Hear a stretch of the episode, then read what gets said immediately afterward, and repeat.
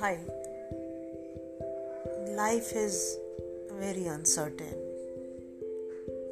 हम जो जैसा सोचते हैं वैसा ही हो ऐसा ज़रूरी नहीं, और वैसा होता भी नहीं है. It is full of uncertainties, but life goes on. हमने सोचा, हमने किया और उसका रिजल्ट कुछ और ही निकला जो हमने सोचा नहीं था. तो